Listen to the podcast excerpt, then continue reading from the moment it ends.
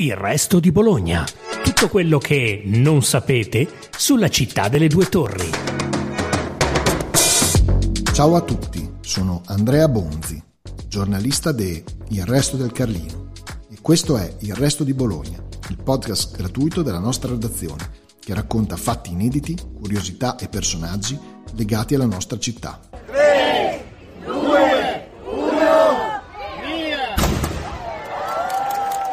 Avete sentito? È il colpo di cannone sparato dal Giannicolo che segna il mezzogiorno durante la festa della Repubblica. Beh, anche Bologna ha avuto il suo cannone segnatempo, dagli ultimi anni del XIX secolo fino alla Prima Guerra Mondiale, e poi, con qualche interruzione, ancora fino al 1940. Era piazzato su quella che oggi è via Codivilla, non lontano da San Michele in Bosco. Ma prima di arrivare lì, serve una premessa. Uno dei passaggi chiave della storia della misurazione del tempo attraversa proprio la nostra città, o almeno la sfiora, iniziando a Riccardina di Budrio, nella Bassa, dove nel 1812 nacque Quirico Filopanti. Patriota risorgimentale, astronomo, inventore, politico, Giuseppe Barilli, questo è il suo vero nome, ebbe molte vite, come abbiamo raccontato già in un precedente podcast. Ma quello che oggi ci interessa è che Filopanti fu l'inventore dei fusi orari, anche se il riconoscimento per questo ingegnoso sistema di misurazione del tempo arrivò di fatto solo postumo. Non stupitevi però della genialità del professore dell'infinito, come lo amava definire Giuseppe Garibaldi, di cui era amico. L'idea di scienza di Filopanti, infatti, era tutta tesa alla praticità. Grande divulgatore, Filopanti illustrava al popolo, in Piazza Maggiore a Bologna, la posizione degli astri, una sorta di Piero Angela antelitteram. Nel 1859 Filopanti, per primo al mondo, aveva proposto di dividere la Terra in 24 settori meridiani, o fusi, numerati progressivamente in ore intere, ma coincidenti tutti nei minuti e secondi. In tal modo veniva a cadere l'ora riferita alla capitale e se ne avvantaggiava il passaggio da un settore all'altro, mutando semplicemente il valore unitario dell'ora. Una soluzione sensata, pubblicata nel suo libro Miranda ma nessuno se lo filò e la sua tesi fu dimenticata.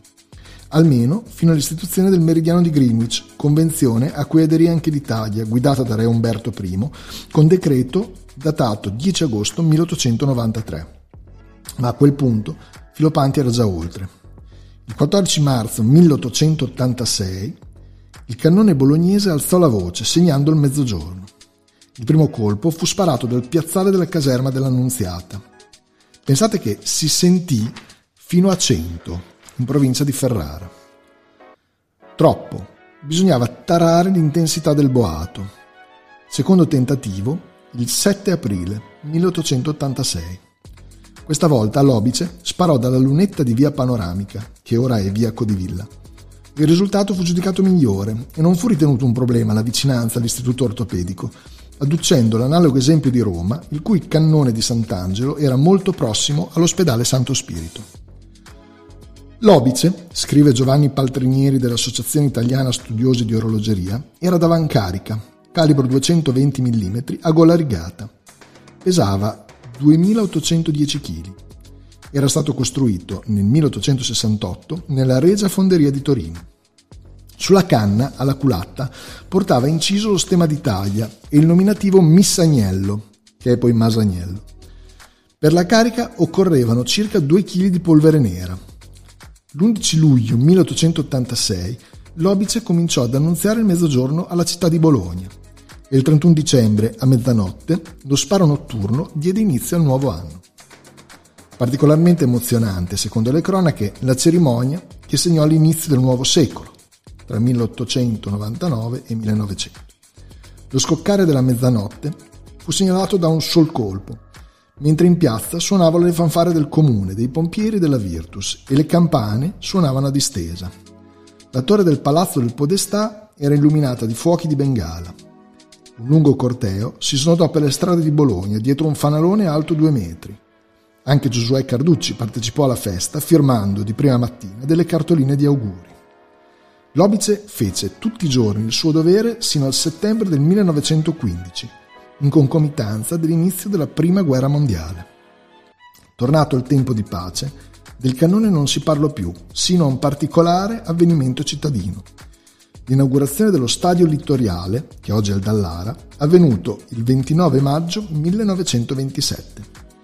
In quell'occasione sarebbero infatti intervenuti il re e il principe di Spagna e per solennizzare l'avvenimento qualcuno pensò bene di rispolverare l'Obice, che venne riportato sul piazzale di via Panoramica traendolo dall'arsenale di Porta d'Azeglio. Un corteo militare formato da tre pariglie di cavalli montati seguito da due ufficiali, da un sottufficiale e da 24 artiglieri, lo riportò sul luogo dove era un tempo. Lo sparo era regolato dall'osservatorio astronomico, che controllava anche l'orologio di Piazza Vittorio Emanuele, che oggi è Piazza Maggiore. Il segnale avveniva per mezzo di una linea elettrica che partendo dall'osservatorio arrivava all'orologio della piazza, continuando sino al capannone dove si custodiva l'opice. Il segnale era dato da una suoneria elettromagnetica che agiva simultaneamente nei due luoghi. Due minuti prima di mezzogiorno avveniva un primo segnale, poi, dieci secondi prima, un secondo segnale continuo. Distante e fatidico coincideva col termine del segnale e il cannone poteva sparare.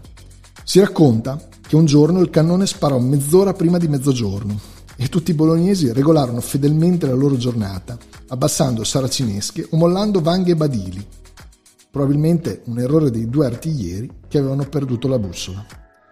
La carriera del cannone di mezzogiorno si chiuse nel 1940, quando il maresciallo maggiore Albino Rocca sparò l'ultima salve.